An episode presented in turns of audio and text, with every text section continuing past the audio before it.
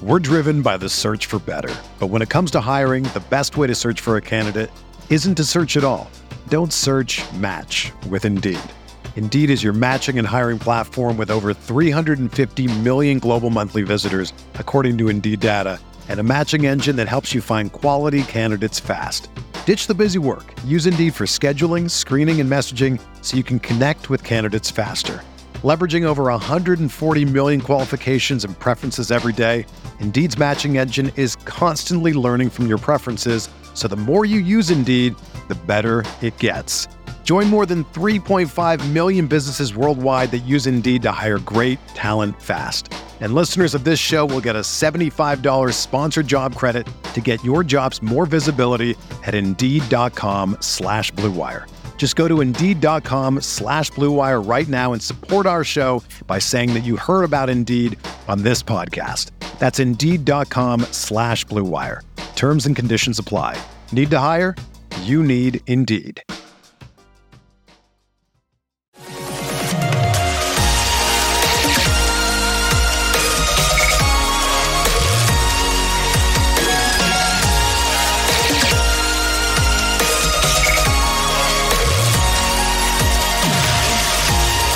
Away we go. Episode 697 of the Al Galdi podcast. It is Friday, November 10th, 2023. The day after, yes, quite the game for former Commanders edge defender Montez Sweat. He played well, very well, on Thursday Night Football. His new team, the Chicago Bears, beat the Carolina Panthers 16 13. Not exactly a marquee matchup on Thursday Night Football, Bears Panthers, but Montez in the game for the NFL's next gen stats. Eight pressures, most for a Bears edge defender in a regular season game since week 13 of the 2020 season. Uh, and the Bears winning uh, does hurt the standing of the 2024 second round pick that the Commanders got from the Bears for Montez. But whatever, we have a big game for our team this Sunday. Hello and welcome to this Friday installment of the Al Galdi podcast. Coming up on the show, in depth Commanders conversation and preview of their game at the Seattle Seahawks this Sunday afternoon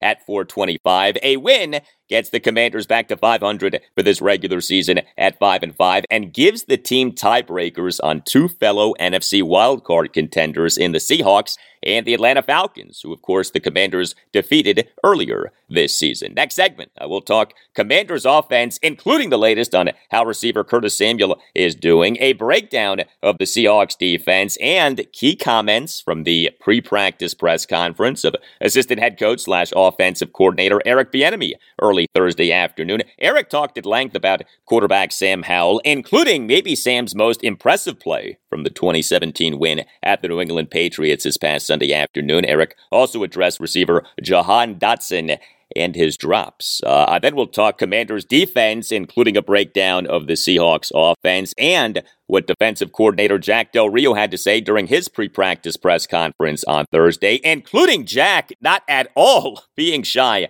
about voicing his displeasure about what happened with edge defender KJ Henry, uh, him having a third quarter sack strip negated by that absurd 15 yard roughing the passer penalty. I will present to you my rhyming keys, my keys to a commander's victory in rhyming fashion, uh, and I then will give you my prediction for the game. Also on the show, college football. My thoughts on a crazy game for Virginia on Thursday night, a 31 24 loss at number 11 Louisville in a game in which the Cavaliers trailed at the half 14 0, then won the third quarter 21 0, but then lost the fourth quarter 17 3. And I have GaldiLocks, my college football previews and picks for the teams of the Mid Atlantic region. The games that I'll be discussing Maryland at Nebraska Saturday at noon, James Madison home to UConn Saturday afternoon at 2, Liberty home to Old Dominion Saturday afternoon at 1, Virginia Tech at Boston College Saturday at noon, and Navy home to UAB Saturday afternoon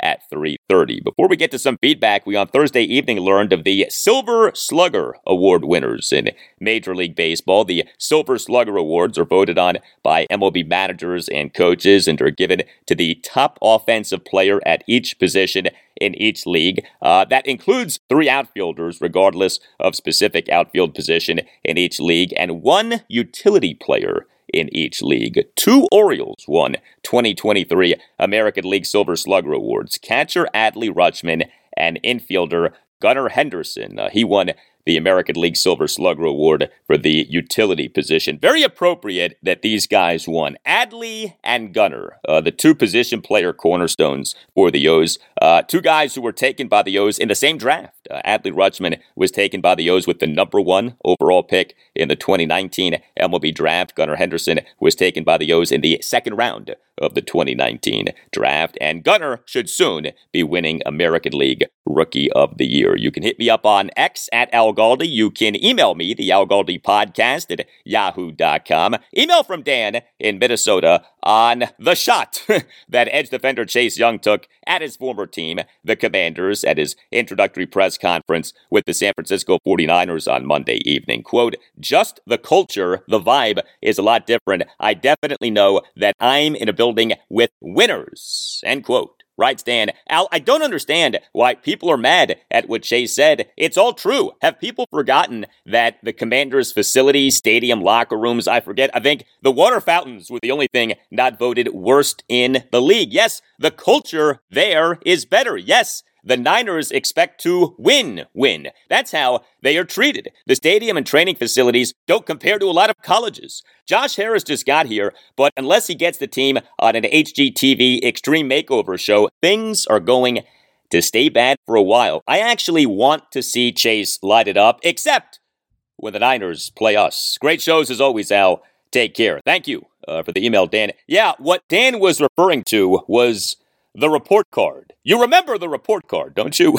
Uh, we this past March 1st had the NFL Players Association coming out with the NFLPA's first NFL player team report cards for various things. Uh, the Commanders, our Washington Commanders ranked dead last, number 32 out of 32 NFL teams in overall point guard.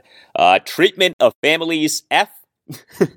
Food service slash nutrition, D plus weight room C plus, strength coaches A plus, training room F minus, training staff D, locker room F minus, team travel F minus.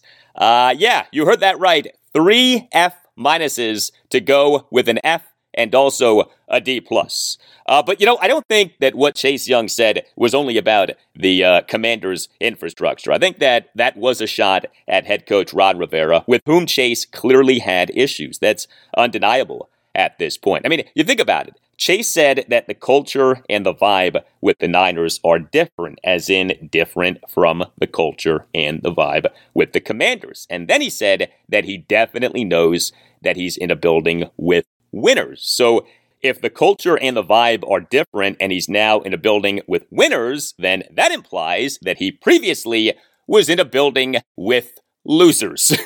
That's a shot at Ron Rivera and others. And doesn't mean that Chase Young is necessarily wrong, but that is a shot. He essentially called Ron Rivera and others losers.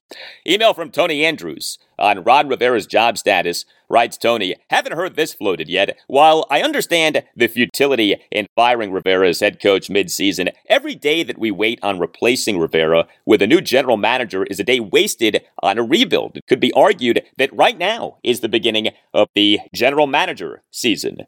The new GM could be evaluating the players and starting his research on a new coaching staff. If Ron is a lame duck, he is, then we need to not wait until the end of the 2023 season to start preparations for the April 2024 draft and the beginning of the league year in March. We need an entire scouting staff that's missing opportunities to get ready for the 2024 draft. Remember when Kyle Smith was not fired when Ron was hired? A reason that Ron gave the draft board was already set and research was already done. That was in January 2020. Take the timeline backwards for next year. That gives a new GM time to assemble his staff, do the research on players, hold the purse strings for the future. Plus, it puts everyone on notice that the status quo will no longer be tolerated. The Harris Group may have been late to the 2023 season, consummating the sale, but the Harris Group can be early in preparation for the 2024 season. Or does the Harris Group not have a candidate for the job and isn't prepared?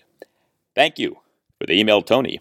Uh, you know, I get the sentiment regarding wanting the next football operations regime to get going now as opposed to two months from now, but hiring a new head of football operations now presumes that our new leader, the managing partner of the Commanders, Josh Harris, knows who he wants and can hire who he wants. I would think that Josh already has some names in mind, but he may want to interview these people before he actually hires someone. And what if these people are currently working for NFL teams and these people themselves want to wait until the offseason to explore new opportunities? Uh, what if Josh can't talk to these people until the offseason? What if Josh wants to wait and see who becomes available this offseason? There's a reason that it's rare for an NFL team to hire a high level executive during a regular season, although that is actually how the Redskins hired Bruce Allen as executive vice president slash general manager uh, during the regular season. Bruce was hired in December 2009, but Bruce was out of the NFL at that point. Uh, unless Josh absolutely knows who he wants and that person is currently not working for another NFL team, I don't expect Josh to hire a new head of football operations until the offseason, assuming that Ron Rivera is out, and I do think that he will end up out. Well, I don't know if Josh Harris plays fantasy sports. I guess he doesn't really need to, right? He has the real thing in terms of owning an NFL team, an NBA team, and an NHL team. But if Josh Harris wants to play fantasy sports, he should go with Underdog Fantasy, which is the best and easiest place to play fantasy sports. Check out UnderdogFantasy.com or download the Underdog Fantasy app. And Underdog Fantasy is offering a special offer to listeners of the Al Galdi podcast, a deposit match of up to $100 for all new customers who sign up with the promo code Galdi, my last name, G A L D I, Galdi. You see, Josh, a deposit match for you. Even a billionaire like Josh Harris could appreciate that.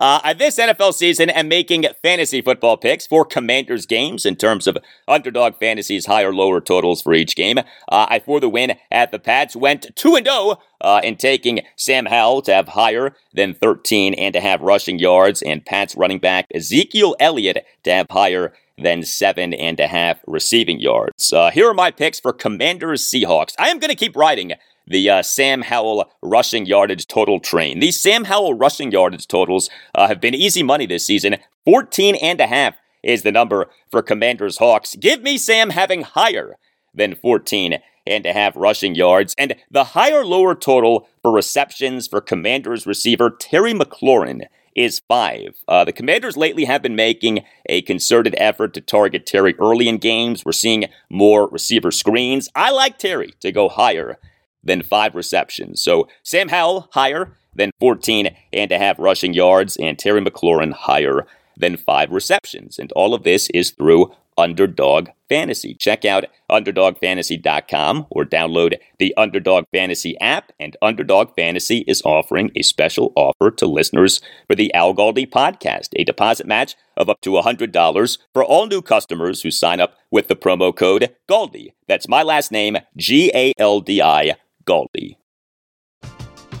We're driven by the search for better. But when it comes to hiring, the best way to search for a candidate isn't to search at all. Don't search, match with Indeed. Indeed is your matching and hiring platform with over 350 million global monthly visitors, according to Indeed data, and a matching engine that helps you find quality candidates fast. Ditch the busy work. Use Indeed for scheduling, screening, and messaging so you can connect with candidates faster. Leveraging over 140 million qualifications and preferences every day, Indeed's matching engine is constantly learning from your preferences, so the more you use Indeed, the better it gets. Join more than 3.5 million businesses worldwide that use Indeed to hire great talent fast. And listeners of this show will get a $75 sponsored job credit to get your jobs more visibility at Indeed.com slash BlueWire. Just go to Indeed.com slash BlueWire right now and support our show by saying that you heard about Indeed on this podcast. That's Indeed.com slash BlueWire. Terms and conditions apply. Need to hire? You need Indeed. Another day is here, and you're ready for it. What to wear? Check. Breakfast, lunch, and dinner? Check. Planning for what's next and how to save for it? That's where Bank of America can help. For your financial to-dos, Bank of America has experts ready to help get you closer to your goals. Get started at one of our local financial centers or 24-7 in our mobile banking app. Find a location near you at bankofamerica.com slash talk to us. What would you like the power to do? Mobile banking requires downloading the app and is only available for select devices. Message and data rates may apply. Bank of America and a member FDIC.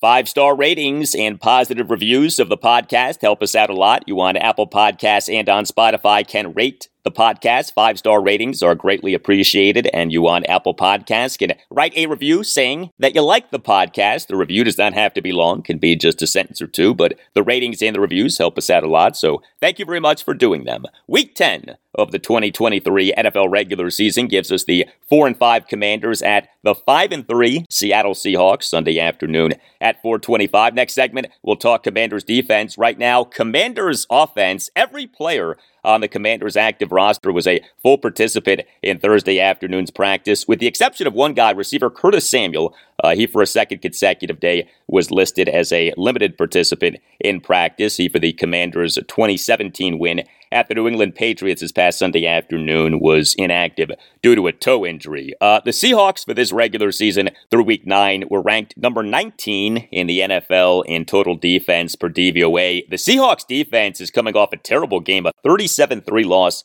at the Baltimore Ravens this past Sunday afternoon. The Seahawks allowed the Ravens to score 37 points, put up 515 total net yards of offense, averaged 6.87 yards per play, and goes 6 of 13 on third downs. The Seahawks allowed the Ravens to total 41 carries for 298 yards and three touchdowns. The Seahawks' run defense is an issue for them. Uh, the Seahawks, for this regular season through week nine, ranked just 21st out of 32 NFL teams in lowest yards allowed per rush, 4.23. However, the Seahawks' pass defense has been good. The Seahawks, for this regular season through week nine, ranked 10th in the NFL and lowest opponents' yards per pass attempt, just 6.21, and ranked 9th in the NFL in team sack percentage, 8.28. Although the Seahawks also ranked just 30th out of 32 NFL teams in lowest opponents' third down efficiency. So, a very mixed statistical profile for the Seahawks defense, which did recently welcome a new player. The Seahawks on October 30th agreed on a trade for New York Giants defensive lineman Leonard Williams. So the Seahawks have a really good edge defender in this guy, Boye Mafe. Uh, the Seahawks have an exceptional linebacker in the ageless Bobby Wagner, who is back with the Seahawks off spending last season with the Los Angeles Rams, off having spent his first 10 NFL seasons with the Seahawks. Uh, this season is Wagner's age 33 season. He, for this regular season, has an overall grade for Pro Football Focus of 86.8. PFF grades are on a scale of 0 to 100. And the Seahawks have cornered Devon Witherspoon, who they took with the number 5 overall pick in the 2023 NFL Draft out of Illinois. Uh, the first round pick used to take him was one of the picks that the Seahawks got from the Denver Broncos in the trade of quarterback Russell Wilson to the Broncos in March 2022. The Seahawks defensive coordinator is Clint Hurtt. Uh, but they have Pete Carroll as their executive vice president of football operations and head coach. Pete is a head coach with primarily a defensive background. Commanders assistant head coach slash offensive coordinator Eric Bieniemy on Thursday did a pre-practice press conference. It started shortly after 12 p.m. This was Eric on what stands out to him about the Seahawks defense. Speed. I mean, they're fast. I mean, these. I mean, it's a typical uh, Pete defense. They're fast front. Up front. Uh, these guys do a great job of penetrating. They want to get to the uh, to the quarterback. On top of that, they got a, a great linebacker who's who's going to be Hall of Fame worthy. Uh, and I've watched his career for a number of years. I remember when he was at SC. I mean, it's he's done a tremendous job since he's been in the league. And then I mean, he got some some guys in the secondary that love to to, to wreak havoc. So it's a typical Seattle defense. And the challenge is different. We got to go out and execute our offense better than they execute their defense. They're not a defense that's going to cause any confusion because they're going to play straight up and try and beat you with their best. And our job is to make sure that we can go out and do what we do best. Well, I mentioned Devon Witherspoon, who went to Illinois. He was a college teammate of the man who the Commanders took in the second round of the 2023 draft, defensive back Quan Martin. And so Eric Bieniemy on Thursday afternoon was asked if he has asked Quan for intel on Devon. Here was Eric's answer. You know what? I haven't quite asked Quan yet, but I've watched them enough when they were at uh, Illinois together because uh, a good friend of mine who's a head coach at uh, at Purdue, we used to babysit him when I was uh, in college. So I've known all about those two young men for a long time. but the kid Witherspoon is pretty damn good. Yes, he is. Uh, Devon Witherspoon for this regular season has an overall grade for Pro Football Focus of 80.2. How will Eric Bieniemy's Commanders offense this Sunday handle what is expected to be a loud crowd? Uh, Seahawks fans at what is now known as Lumen Field have multiple times set a Guinness World Record for loudest roar at a sports stadium. Eric Bieniemy on Thursday afternoon on quarterback Sam Howell playing at Lumen Field? You know what? It ain't so much tips. You're just making sure that he's mentally prepared. Because when you're playing in hostile environments like that, everything seems to happen a little faster. That clock seems to be running a little bit faster. Uh, I got to get the, the, the, the, the play out a little faster. Everything feels rushed. So, you know, the biggest thing, I want him to remain calm. I want him to remain poised under pressure as he always does. But the biggest thing is just, it's it's a part of being a professional player. He has to learn to handle the environment, and it will be a loud and hostile environment. But we're looking forward to that challenge. Well, a quarterback playing well in a uh, loud and hostile environment would seem to require the quarterback being on point with his pre-snap work. Eric Bieniemy on Thursday afternoon on how he has seen Sam Howell grow with his pre-snap checks. You know what? Sam is right where he needs to be, just like I say each and every week. Every week, uh, he's growing with the offense. He's doing a heck of a job as a leader. Obviously, it's always been important to him because he takes work home. He studies. He's a humble, hardworking kid that just wants to do it the right way. And so, uh, as far as his pre-snap reads and everything, I think he's just doing a great job of just having a complete understanding of what he's looking at, but also feeling more and more confident and just executing his job with great attention to details. Sam Howell's decision making, both in terms of its quickness and correctness, has been a major reason for the Commanders' sack problem being much less of a problem lately. The Commanders, over their first seven games this regular season, allowed a whopping 40 sacks. The Commanders, over their last two games, have allowed just four sacks, with two of the sacks being scramble sacks in the win at the Patriots. Eric Bieniemy on Thursday afternoon on the Commanders over their last two games being better at not allowing sacks. Well, it, it always feels good when you're not in the negative. So, whatever we can continue doing moving forward to help us in a positive light, that's what we want to continue doing. And just like I said last week, we're continuing to grow. We're, we're, we're working and growing together as an offensive unit. Our guys are doing the little things that we're asking of them, and we're starting to see some things uh, show up on tape on a consistent basis. We just need to make sure that it can continue this particular week because the challenge is different. Uh, the team is different and the setting is different. Yes, uh, all of that is true. uh, Sam Howell in the win at the Pats made a lot of great plays. How about that crazy off schedule completion to receiver Byron Pringle, the fourth to last snap of the first quarter. On a third and seven for the Commanders at their 23, Sam had a 26 yard shotgun completion to Byron Pringle on a broken play as Sam, while scrambling to his right, threw a wounded duck across his body to the left side of the field to a wide open Pringle, who generated 18 yards after the catch. Uh, Sam on the play took a quarterback hit from edge defender Josh Uche. Uh, Eric Bieniemy on Thursday afternoon on what he tells Sam after a play like that, and then you'll hear a follow up exchange with Commanders insider John Keim of ESPN. You keep playing. Hey, things happen, right? Uh, situations just like in life things happen in life, all right? In this game, and if you've been around it long enough, you've participated and played, sometimes plays break down. And when those plays break down, great things can happen if you continue to play. I thought our guys did a great job of continuing to play. Sam kept his feet alive.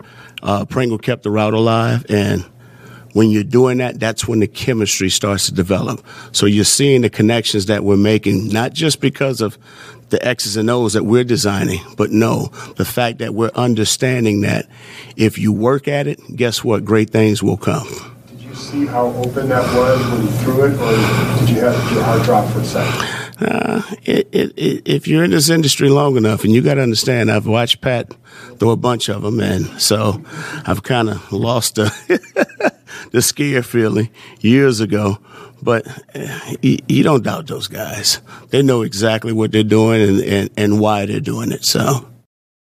So Eric Bieniemy right there, of course, referencing Kansas City Chiefs quarterback Patrick Mahomes. That completion by Sam Howell to Byron Pringle was uh, Mahomesian. Uh, and speaking of Patrick Mahomes, consider the following.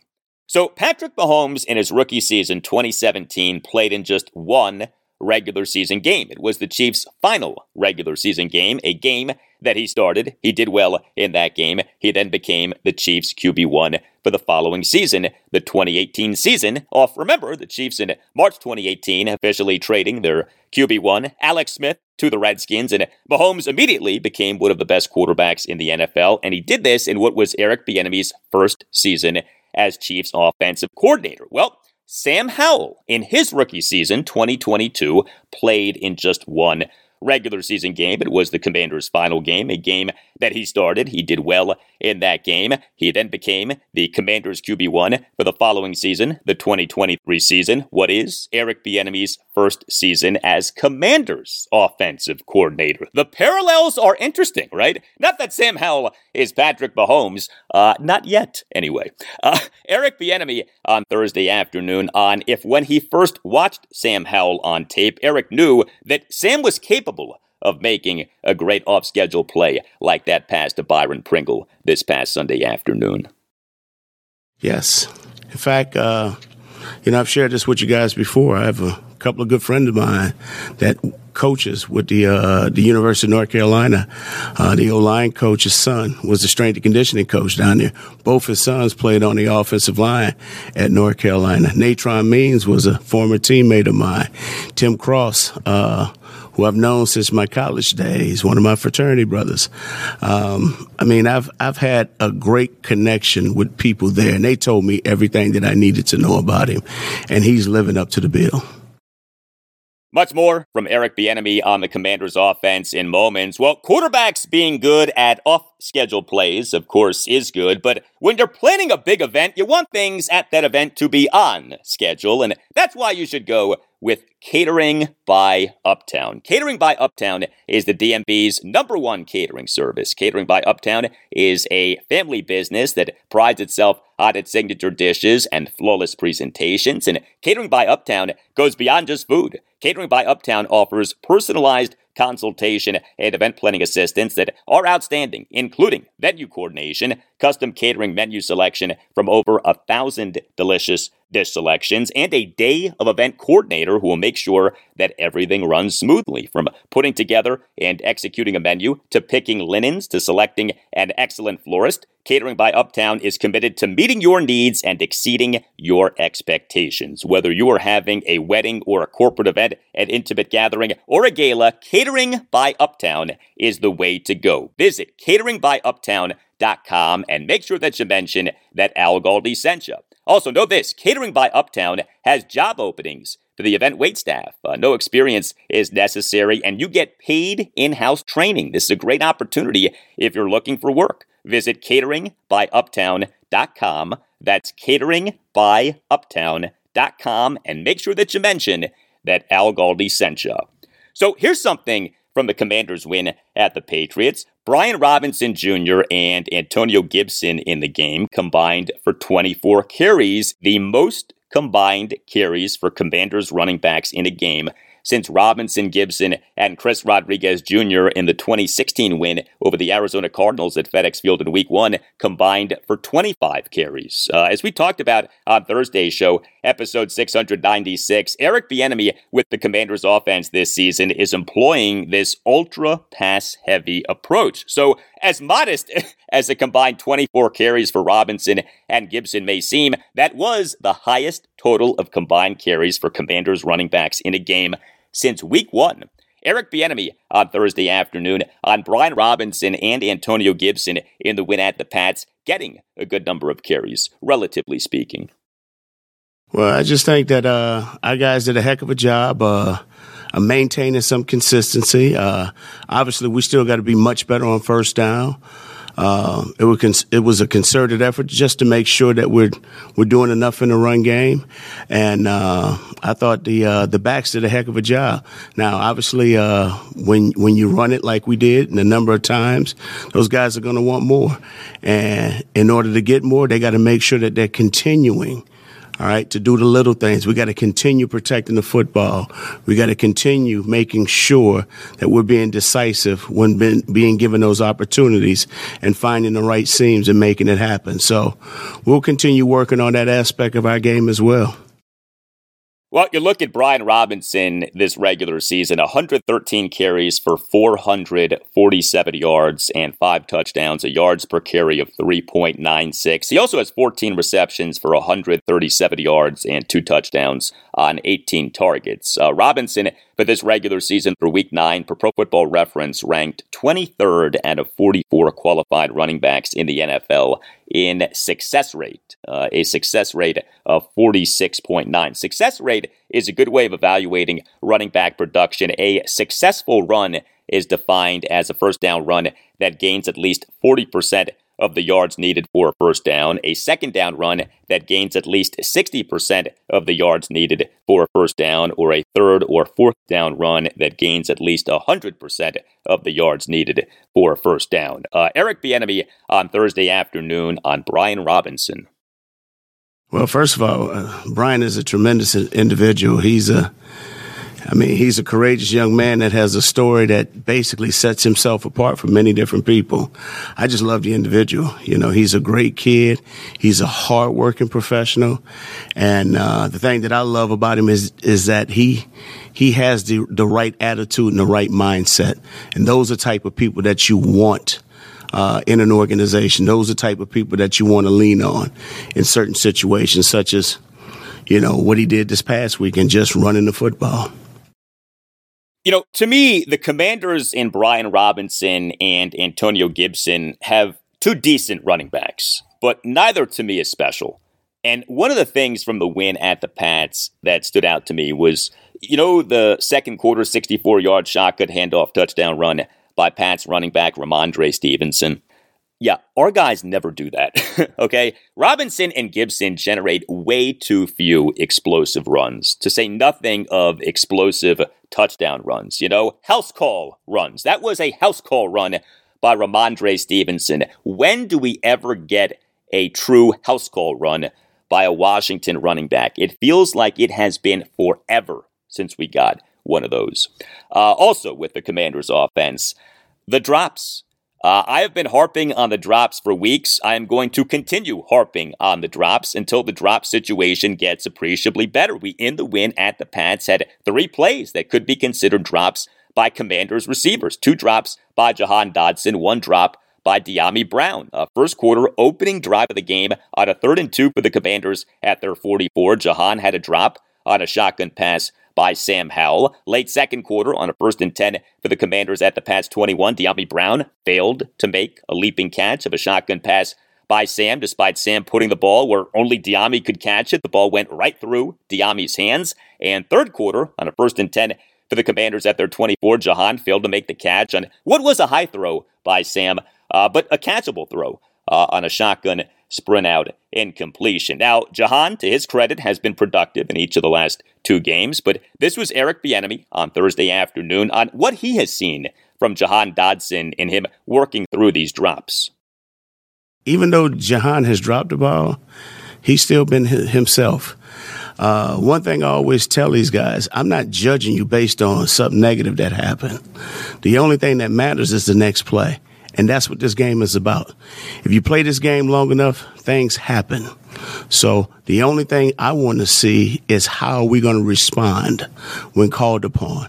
And so I've seen a consistent young man that have worked hard at his task, and obviously it's, it's he's having some production. He's showing some good things. He just needs to continue to put that consistent behavior on tape.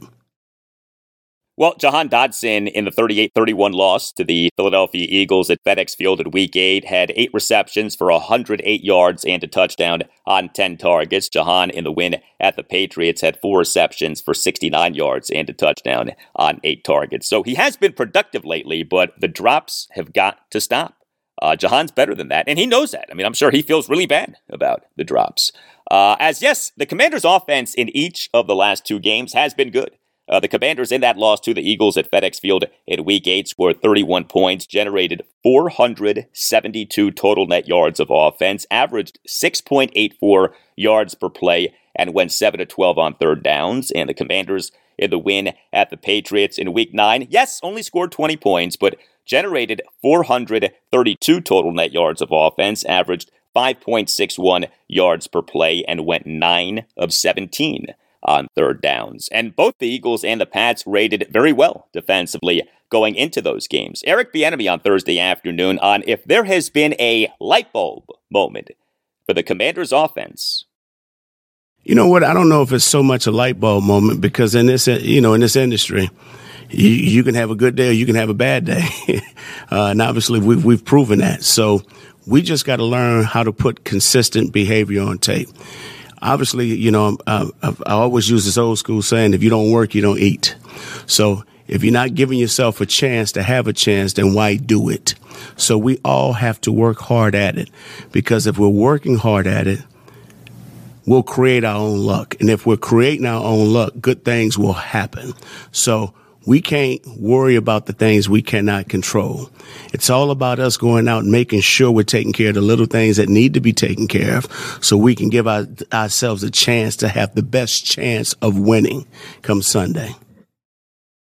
And we shall see what happens this Sunday. Well, we hope that what is always happening in your life are good things. But if you feel that you've been wronged, uh, if you think that you've been wronged but aren't sure, call the law firm of Paulson and Nace and schedule a no obligation appointment. Yes, you are obligated to nothing. Call 202 902 7611. That's 202 902 7611. And when you call, Tell Paulson and Nace that Al Galdi sent you. If you have a case, contact Paulson and Nace. Paulson and Nace is a Washington, D.C. based family law firm that handles medical malpractice, personal injury, birth injury, legal malpractice, and consumer protection cases, offering aggressive advocacy for victims in Washington, D.C. and West Virginia. Paulson and Nace provides passionate advocacy on behalf of injury victims designed to help them and their families move forward after the most difficult of times. And Paulson and Nace is excellent at what it does. Paulson and Nace has recovered millions of dollars for the sick and injured. In fact, Paulson and Nace was just named as part of U.S. News and World Report's Best Law Firms 2024 edition. But how about this? Two verdicts versus Merrell Dow totaling $132 million. Yes, Paulson and Nace has taken on Big Pharma and one. Uh, Clifton versus Georgetown University Hospital, a $50 million verdict for a young mother injured during childbirth. Bradley versus the United States of America. Paulson and Nace won a case for which the United States government had to pay nearly $1.8 million. Paulson and Nace took on the U.S. government and won. If you have a case, contact Paulson and Nace. Call 202 902 7611. That's 202 902 7611. And when you call, tell Paulson and Nace that Al Galdi sent you. You can also visit paulsonandnace.com. That's paulsonandnace.com. Just don't forget to tell Paulson and Nace that Al Galdi sent you. Paulson and Nace, when tragedy happens, let the family of Paulson and Nace take care of your family.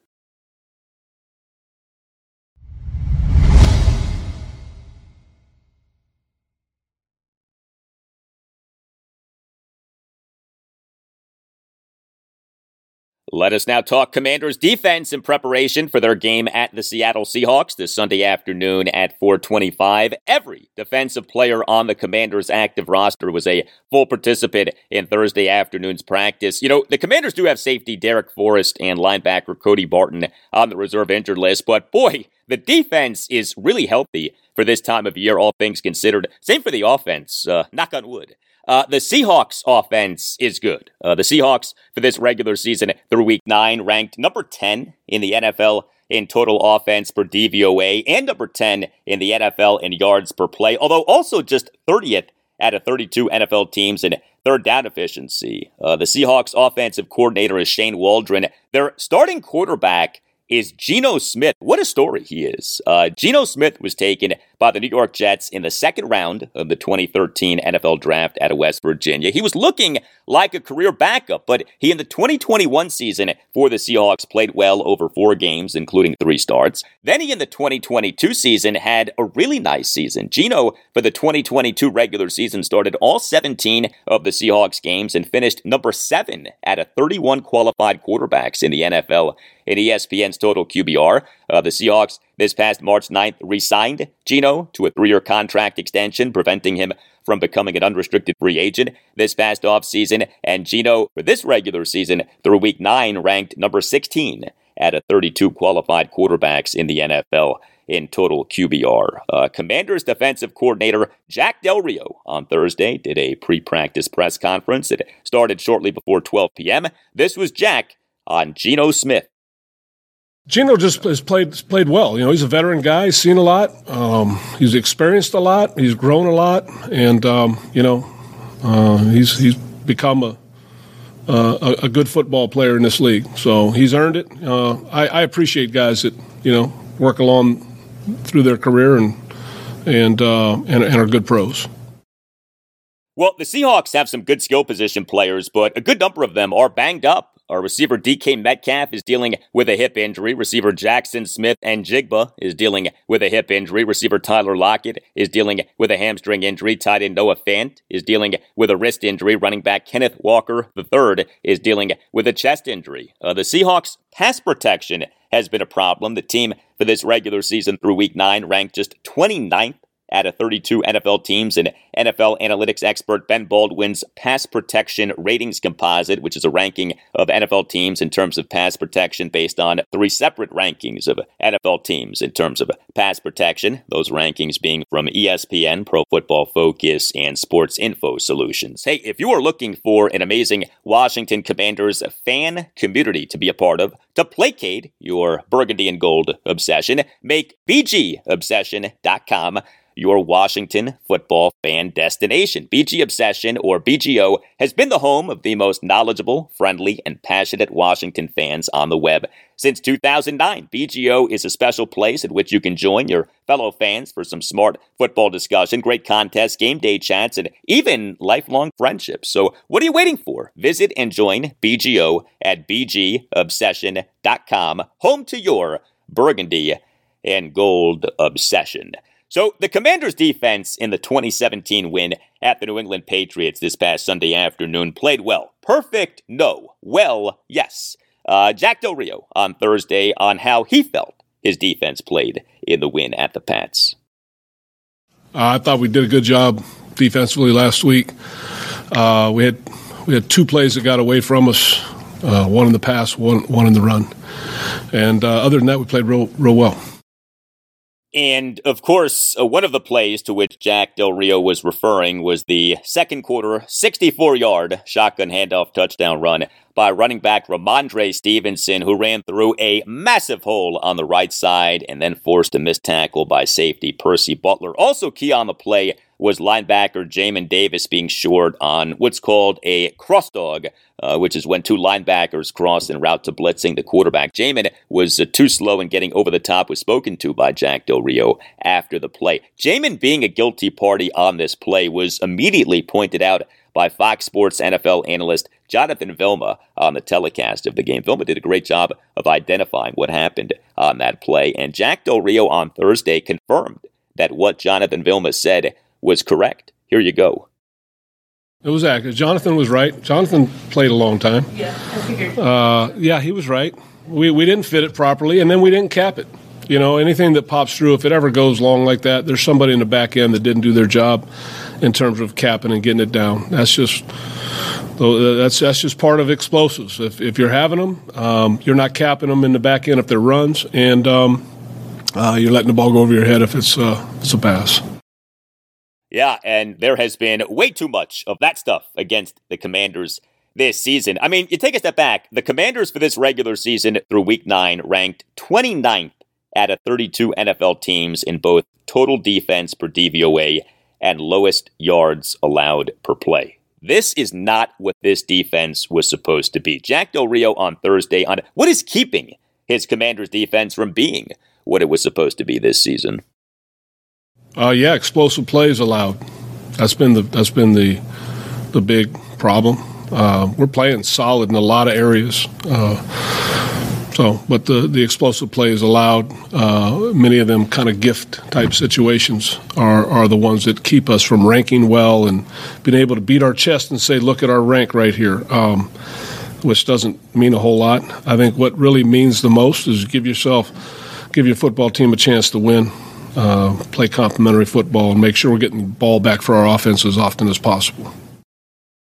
Yeah, I mean, there is no acceptable reason for the Commanders' defense not being good this season. Something that has come up is the youth in the secondary. Personally, I don't buy that as an acceptable excuse, but this was Jack Del Rio on Thursday on if youth in the secondary helps to explain the Commanders having given up so many explosive plays this season. And then you'll hear a follow up exchange with Commanders insider John Keim of ESPN. Yeah, I mean, I, I, look, we we could come up with reasons which would then be considered excuses, and we're just not going to get into that. But uh, you know, obviously, it's not what we're looking for. Uh, I, I like the amount that we had last week. I think holding people to one rush explosive and one pass explosive. That will meet our goal board. We have a defensive goal board, and that will meet our goal board each week. Um, we just don't want it to be a 64 yard explosive. Other times when you're looking at some of the like guys might be open, they're not hit, so it doesn't end up to be an explosive play. But if, if it continues yeah. to hurt other games, how do you look at those kind of plays? No, you just we, we look at everything. That's what we do as coaches. But um, the bottom line is get our guys fired up, ready to go, um, prepared uh, full of energy, and then we go out and compete. And then we get to. It's kind of like we put our neck out there each week, right? And some some weeks it gets chopped off. Oh. Take one more. I like I like this week to be one of those weeks where it does not get chopped off. Yeah, let us hope that uh, the head does not get chopped off this Sunday. Uh, a major bright spot for the Commanders' defense in the win at the Pats was the play of a trio of rookies. Corner Emmanuel Forbes Jr., who the team took with the number 16 overall pick in the 2023 NFL Draft. He was the team's highest graded qualified player for the game per Pro Football Focus, an overall grade of 91.3. A defensive back, Quan Martin, uh, who the Commanders took in the second round of the 2023 draft. He had the game sealing interception. Edge defender KJ Henry. Uh, he had the third quarter sack strip that wasn't, right? the uh, third quarter sack strip that was negated by the absurd 15 yard roughing the passer penalty. Jack Del Rio on Thursday on the play of Emmanuel Forbes, Quan Martin, and KJ Henry in the win at the Pats, starting with KJ. No, it was good. I mean, obviously, uh, you know, that was one, you know, we thought he did the right things there. Um, and we had some young guys that, that showed up and played well in the game. You know, Quan got the, the interception at the end. Uh, Emmanuel played played well, played played a bunch and played a lot better. Um, so we had some contributions from some of the some of the younger guys that are being called on to play, and, and that was good to see. Yes, it was. As for Emmanuel Forbes, uh, he and the win at the Pats played on 75% of the Commanders' defensive snaps, and he played well.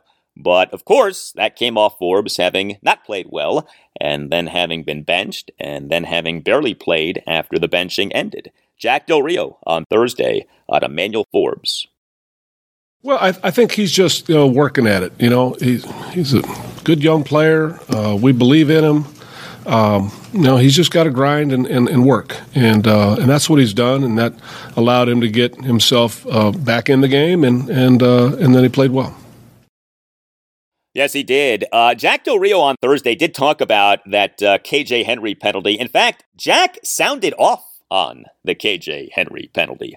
On a third quarter, third and 10 for the Pats at the Commanders 38, KJ Henry got called for the ridiculous 15 yard roughing the passer penalty, negating a sack strip by Henry on Mac Jones. And of course, as we all know by now, all that Henry did was engineer a basic, normal tackle of Jones, and yet Henry got penalized, and then we heard about, you know, the gator roll and the crab technique and all kinds of stuff. Uh, we on Thursday had this exchange between Commanders insider Nikki Jhabvala of the Washington Post and Jack Del Rio.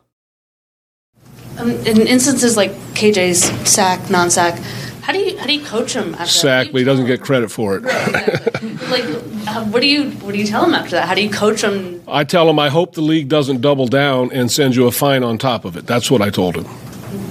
I, I said, won't surprise me because they, they might. They, they sometimes will do that. But the reality is that was not, it should not have been a flag in the first place, and he should not receive a fine and um, do exactly what you did because it was exactly how you should do it. Right.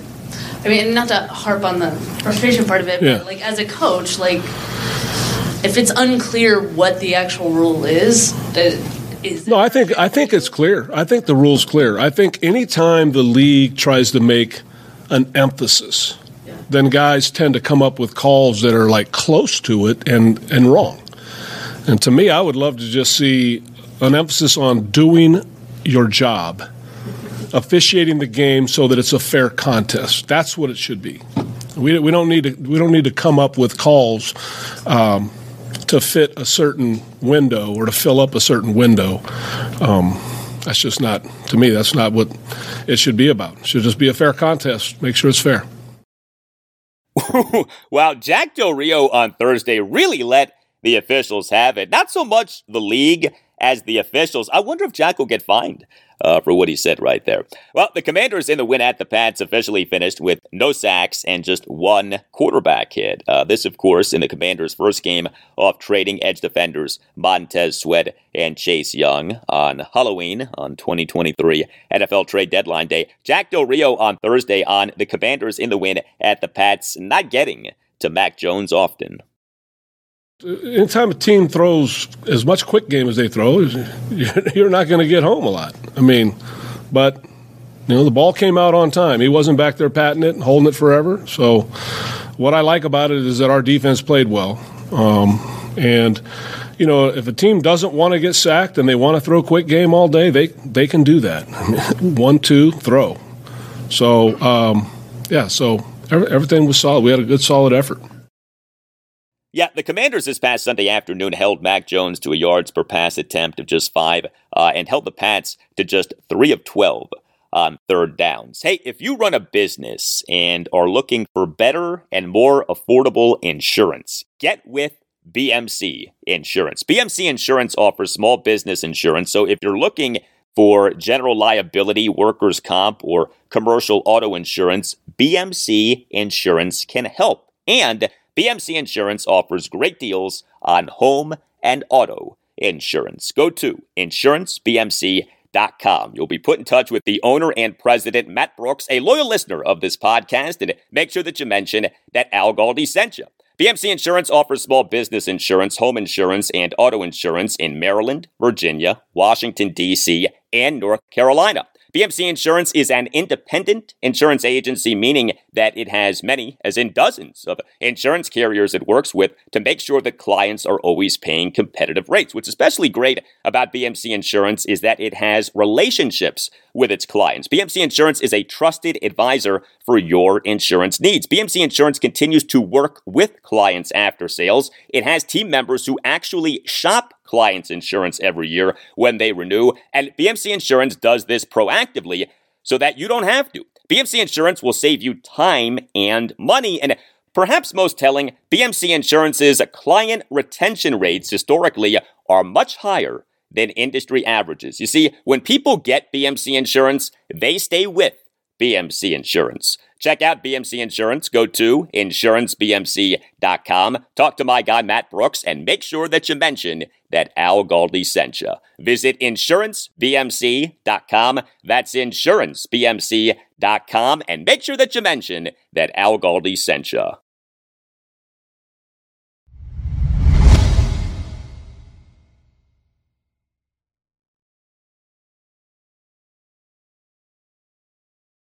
Well, as you surely know, we over a period of eight NFL seasons, 2005 through 2012, had quite the oddity between the Redskins and the Seattle Seahawks. Each of the Skins' three playoff appearances during that stretch ended with a loss to the Seahawks.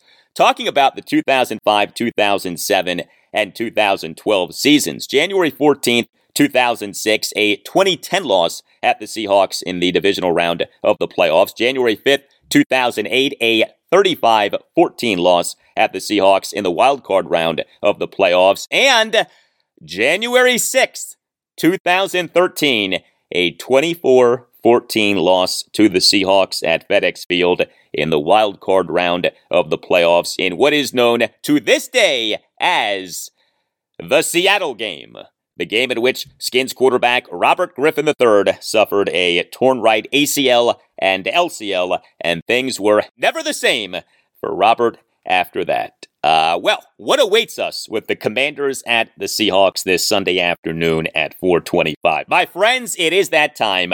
The time to rhyme. It is time for Rhyming Keys, my keys to a Commander's victory in rhyming fashion. Oh, these rhymes, they are not meant to be good. They are not good. Uh, they are only meant to make a few points. And in fact, I have a saying for this segment the worse the rhyme, the better the time. And so here we go. Let's have a good time. Hardcore analysis combined with scheduled fun, rhyming keys for a Commanders win at the Seahawks on Sunday afternoon. How do the Commanders win this game? We now rhyme the ways. Rhyming key number one. This is for the Commander's secondary. Do not let bad play be your stigma in facing Metcalf, Lockett, and Njigba. I told you these rhymes are not good, okay? That was an especially bad rhyme. But look, the Seahawks have a very talented receiving corps. Now, Metcalf, Lockett, and Njigba are banged up, so we'll see who plays and at what capacity here. But, you know, you look at each guy. DK Metcalf, physical freak. He's listed as being 6'4 and 235 pounds. He, for this regular season through week nine, was tied for eighth among all qualified pass catchers in the NFL in yards per reception, 16.2. Uh, Tyler Lockett, he for this regular season leads the Seahawks with 38 receptions and three receiving touchdowns. And Jackson Smith-Njigba, uh, he for this regular season is number one on the Seahawks in yards after catch at 165. This is a big game for Commanders corners Kendall Fuller, Benjamin St-Juste, and Emmanuel Forbes Jr. They played well in the 2017 win at the New England Patriots last Sunday afternoon, but the Pats receiving corps for that game was depleted. The Pats for the game were without two key receivers, with Kendrick Bourne on the reserve injured list and DeVante Parker inactive due to a concussion. A much stiffer test for Commanders corners awaits by this game at the Seahawks this Sunday afternoon. And to me, the onus is on Forbes as much as anyone. We know what the Commanders have in Fuller and St-Juste. Uh, Forbes is the wild card. You know, he in an Instagram post last Friday, November 3rd, had written at the top of a photo of himself, I'm back.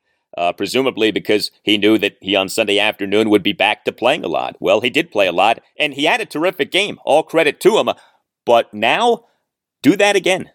Rhyming key number one, this for the commander secondary. Do not let bad play be your stigma in facing Metcalf, Lockett, and Njigba. Rhyming key for Commander Seahawks number two. This is for the Commander's offensive line. Do not go Ole against Mafe.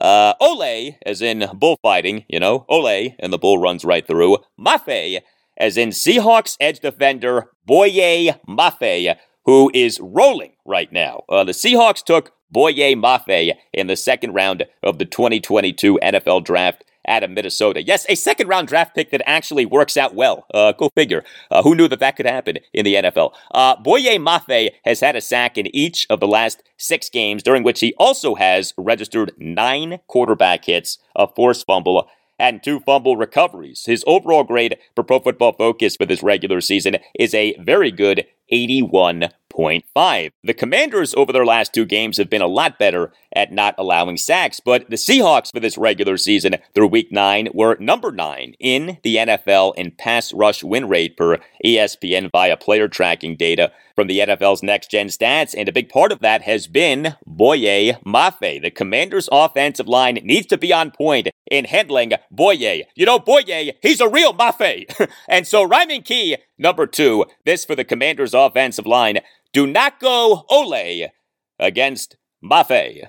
And Rhyming Key for Commanders Seahawks, number three. This is for the entire Commanders team. Win the first quarter battle in order to win in Seattle. Getting off to a good start is an obvious key to any NFL game, but winning the first quarter is especially important for the Commanders in this game at the Seahawks. First of all, the venue, Lumen Field, uh, notoriously one of the loudest stadiums in the NFL. A good start by the Commanders will keep the uh, Seahawks fans uh, from making too much noise, at least you would hope. But also note this the Seahawks for this regular season through week nine were among the best teams in the NFL in first quarter points per game. The Seahawks over eight games this regular season have totaled 171 points, 51 of the 171 points have been first quarter points. 29.8% of the Seahawks points have been first quarter points. The Seahawks had scored in each of their first quarters this regular season until the 37 3 loss at the Baltimore Ravens this past Sunday afternoon. Rhyming key number three this for the entire Commanders team win the first quarter battle in order to win in Seattle. And it now is prediction time. The Commanders per Crab Sports plus six and a half. Uh, public money for this game is overwhelmingly on the Seahawks. Uh, I have concerns, though, major concerns about the Commanders' defense in this game. And so I am taking the Seahawks minus the six and a half. Final score Seahawks 28, Commanders 20. And I will root to be wrong. And I will hope to be wrong. And I will yearn to be wrong. Well, the Commanders in this month of November have just one home game, uh, which is against the New York Giants on Sunday afternoon, November 19th at 1. Uh, the Commanders then have a home game against the Miami Dolphins on Sunday afternoon, December 3rd at 1. If you were looking to get tickets to a Commanders game, here's how you get the best deal. Download the Game Time app and use the promo code ALGALDI for $20 off your first purchase. When it comes to buying tickets for sports, music, comedy, and theater, the way to go is with the Game Time app.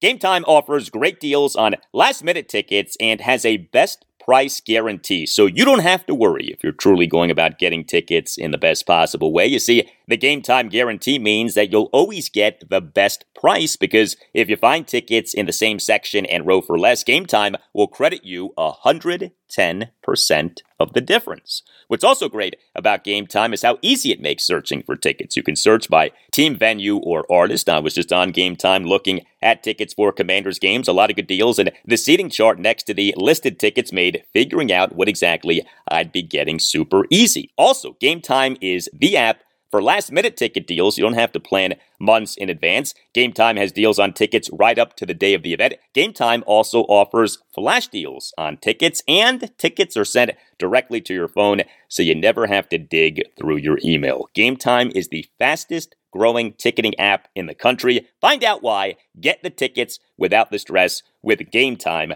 which is offering a special deal for listeners of the Al Galdi podcast. Download the Game Time app, create an account, and use the promo code Al Galdi for $20 off your first purchase. Terms apply, but download the Game Time app, create an account, and use the promo code Al Galdi for $20 off your first purchase. Download the Game Time app and use that promo code ALGALDI. Game Time, last minute tickets, lowest price, guaranteed.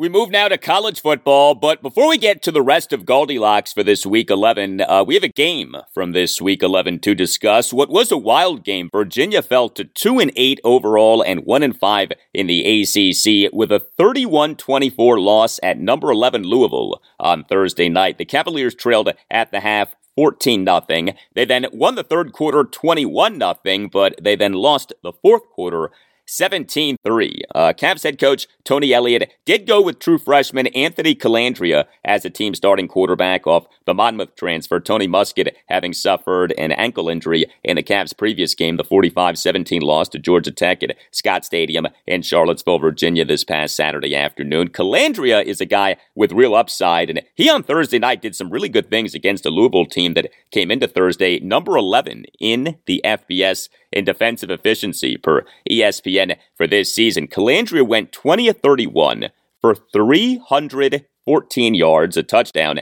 and an interception. He averaged 10.13 yards per pass attempt and 15.7 yards per completion, both of which are excellent numbers. Now, he did take four sacks. He did quarterback a UVA offense that went just 4 15 on third downs, but boy, was he impactful as a runner. When you take out the four sacks that Colandrea took, he had 10 carries for 109 yards. Uh, if you're a Virginia fan, you like, you really like what you saw from Anthony Colandrea on Thursday night. This was Tony Elliott during his post-game press conference on Colandrea. I thought I thought he, he showed some, some, some signs of maturity from the previous week and, and not putting the ball you know at as much risk. And uh, I felt like he, he, he understood that, that we're playing against a good defensive front that can create pressure that uh, we're not going to be able to sit back there all day. Um, and he was very decisive uh, when he pulled the ball down. Um, and he, he, he continues to, to show that he's a competitor. He's going to run hard uh, so, so overall, I mean, I thought he battled his tail off, but I thought he did a great job of just managing the game. And um, you know, the interception was a bang bang play uh, there. Um, but, but other than that, I thought he did a good job of managing the game and then, then making some some big plays when we needed them, which shows you the just the competitive toughness that he uh, that he has.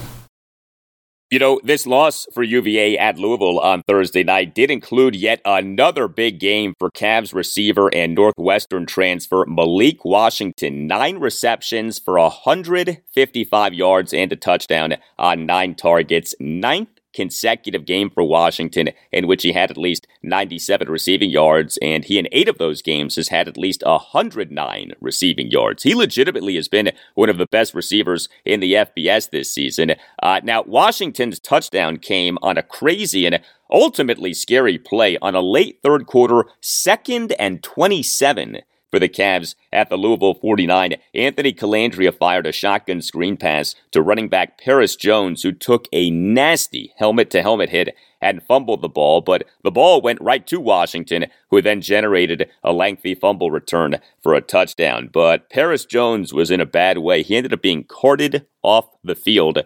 Uh, Virginia at 12:28 a.m. Eastern on Friday released a statement saying that Jones had been quote taken by ambulance to the U of L Medical Center end quote, but had, quote, regained movement in all of his extremities after being injured, end quote. So, some encouraging news there. Uh, this was Tony Elliott during his post-game press conference late night on Thursday night on Paris Jones.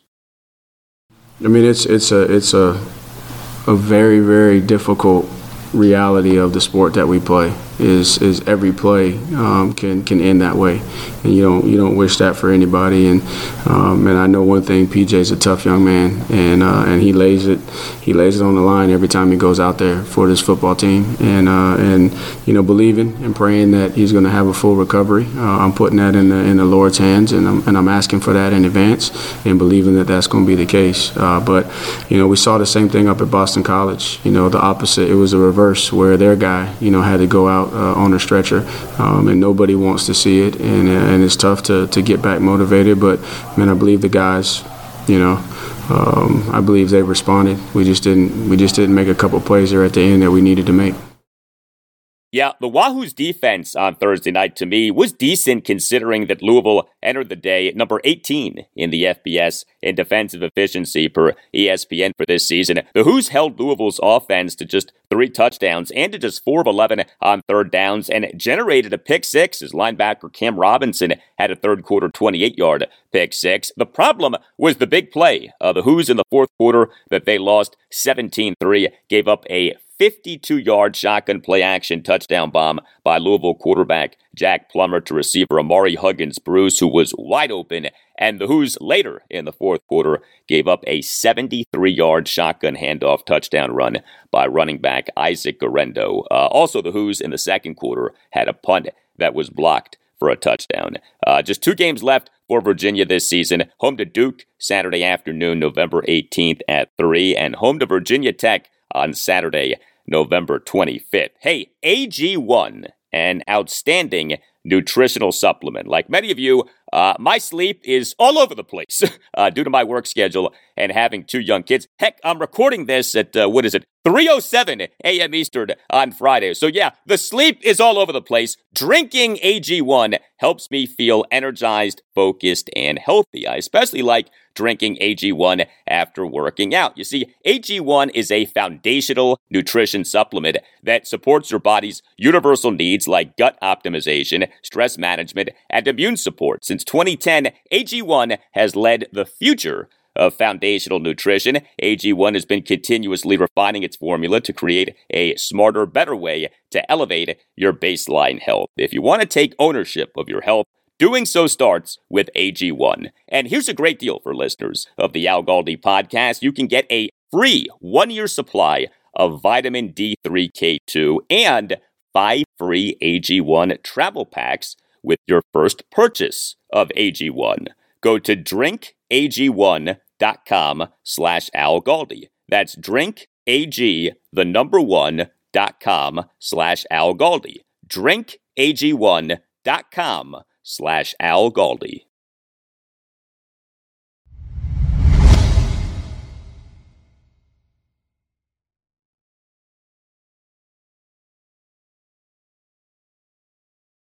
All right, now to GaldiLocks, my college football previews and picks for the teams of the Mid Atlantic region. You have heard of Goldilocks and the Three Bears. Well, this is GaldiLocks, and it is brought to us by Crab Sports. Crab Sports is Maryland's number one sports book. You can visit crabsports.com or download the new Crab Sports app, which is available in both the App Store and Google Play. Crab Sports is the only sports book that offers special boosts and parlays on all DMV area teams. In fact, if you go to crabsports.com or are on the Crab Sports app between 5 p.m. Eastern Friday to 11 a.m. Eastern Saturday, you will see my GaldiLocks picks in the boosted odds section. Yes, you get boosted odds with the GaldiLocks selections, making it easier for you to make money money. And know this, Crab Sports is offering a $500 first bet insurance promo for new customers, place your first bet of up to $500, and if it loses, Crab Sports will pay you back in a free bet. So you have a second chance to win, a second chance to make money, money. uh, join Crab Sports now with the promo code GALDI, G A L D I, my last name, Galdi. So you go to crabsports.com or you download the Crab Sports app. You get on the app and you use that promo code GALDI.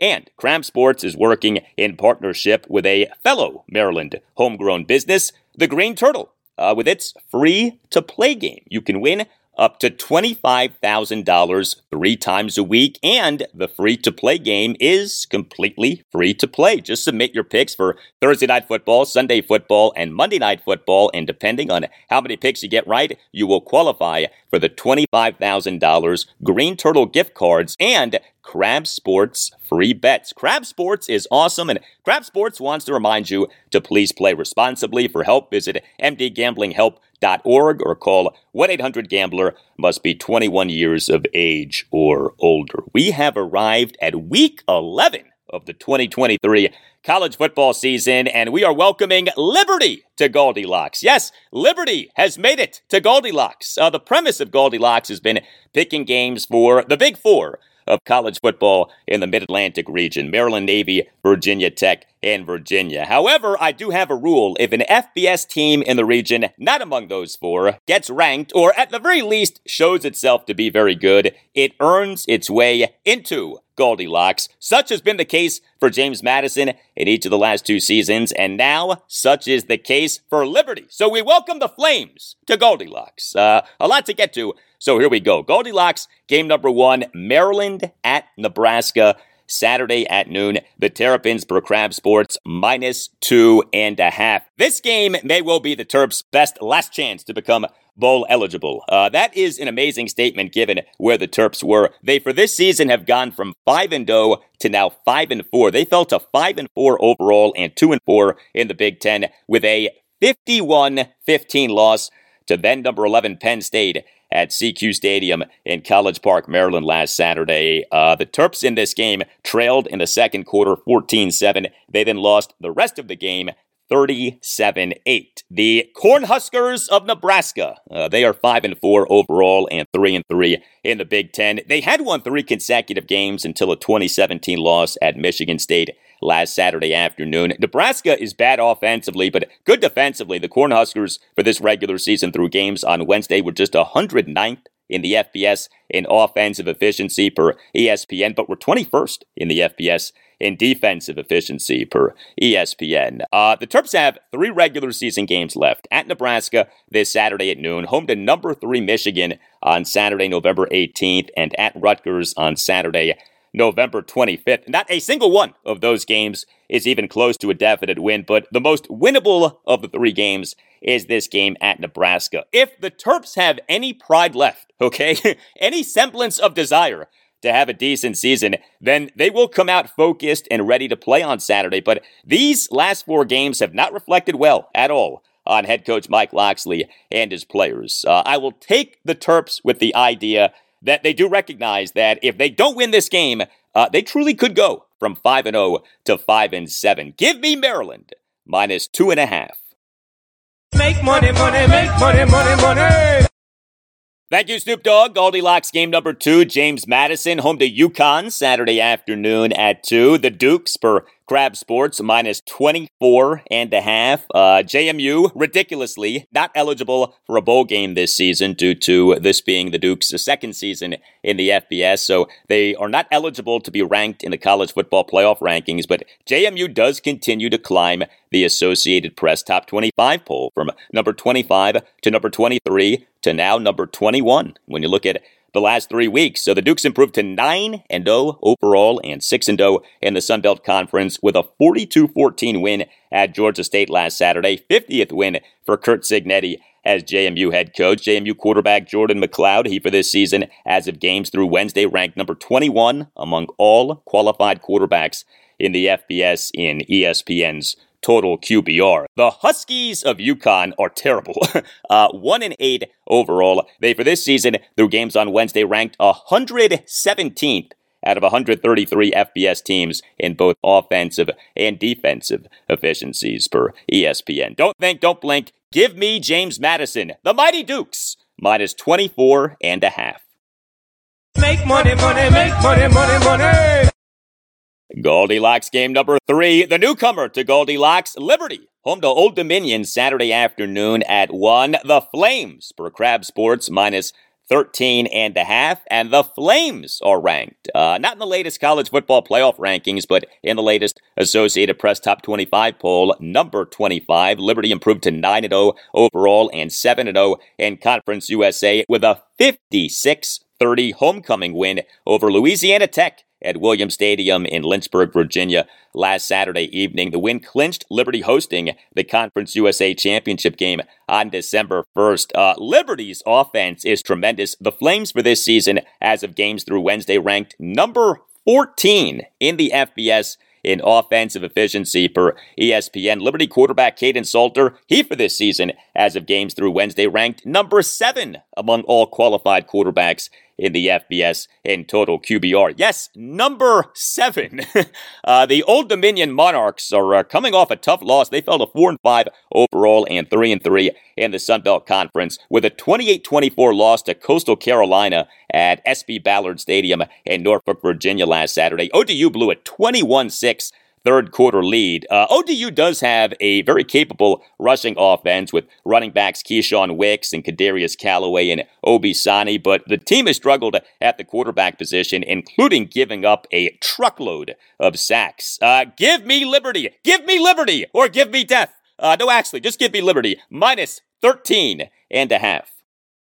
Make money, money, make money, money, money.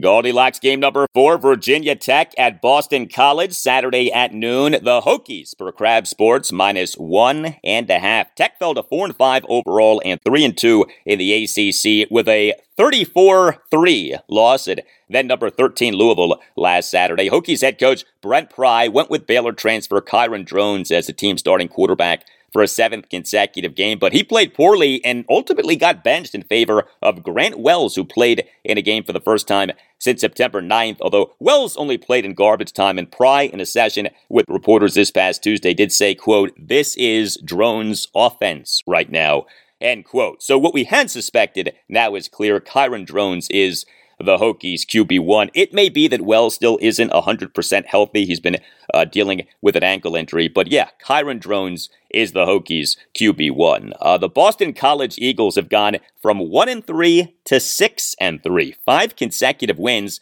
Uh, now, four of the five wins have been one score wins, but still, five consecutive wins. Uh, the public is overwhelmingly on Virginia Tech. The Hokies for this game appear to be likely to be without safety Jalen Stroman due to injury. Uh, him being limited by injury really hurt Tech in that loss at Louisville, a game in which uh, the Hokies' run defense was back to being really bad. And oh, by the way, Boston College for this season, as of games through Wednesday, was number nine in the FBS in rushing yards per game. Liberty was number two, uh, but BC was number nine. The Eagles have a dual threat quarterback and Thomas Castellanos, who, as Brent Pry said on Tuesday, is like a boundary corner playing quarterback. Uh, I like Boston College as an anti public play. Give me Boston College plus one and a half.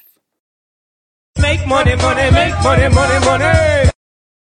And GaldiLocks game number five, Navy home to UAB. Saturday afternoon at 3.30. The midshipmen per Crab Sports plus two and a half. Uh, the Mids are coming off a humiliating loss. They fell to three and five overall and two and three in the American Athletic Conference with a 32-18 loss at Temple last Saturday afternoon. There is no overstating how bad of a loss this was for Navy. Navy coming off a bye, lost by 14 points at a Temple team that entered Saturday dead last out of 133 FBS teams in ESPN's Football Power Index for this season. Temple had been arguably the worst team in the FBS this season, and yet Navy, off a bye, lost at Temple by 14 points. Uh, the Navy quarterback shuffle continued. Navy head coach Brian Newberry surprisingly started Xavier Arline at quarterback, making him the fourth different starting quarterback for Navy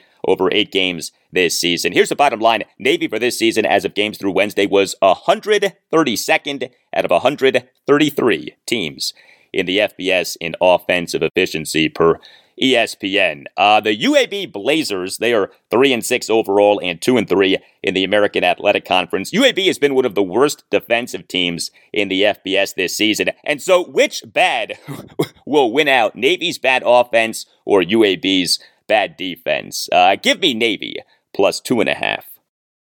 Make money, money, make money, money, money. All right, so the rest of our GaldiLocks for college football week 11 Maryland minus two and a half, James Madison minus 24 and a half, Liberty minus 13 and a half, Boston College plus one and a half, Navy plus two and a half. And don't forget, go to crabsports.com or download the Crab Sports app and use the promo code Galdi, Crab Sports is offering a $500 first bet insurance promo. For new customers, place your first bet of up to $500, and if it loses, Crab Sports will pay you back in a free bet so you have a second chance to win. A second chance to make money money.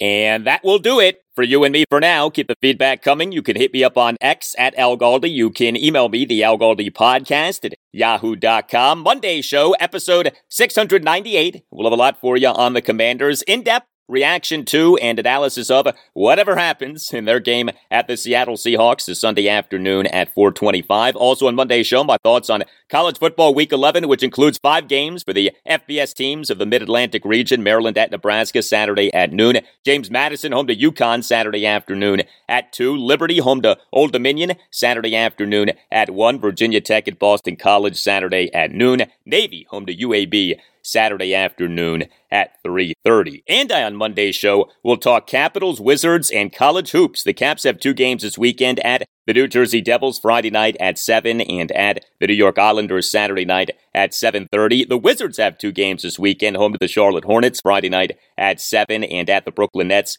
Sunday afternoon at 3. And college basketball this weekend includes Maryland competing in the 2023 Asheville Championship Tournament in Asheville, North Carolina with games on Friday night Sunday afternoon. Terrapins versus Davidson Friday night at 7. Georgetown is home to Holy Cross Saturday night at 8. And Virginia and Virginia Tech are competing in the 2023 Hall of Fame series in Charlotte, North Carolina on Friday night. UVA versus Florida at about 7, followed by Tech versus South Carolina. A loaded sports weekend. Have a great weekend, and I'll talk to you on Monday.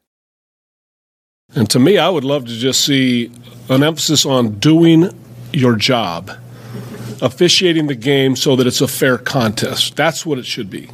We, we don't need to we don't need to come up with calls um, to fit a certain window or to fill up a certain window. Um, that's just not to me. That's not what it should be about. It should just be a fair contest. Make sure it's fair.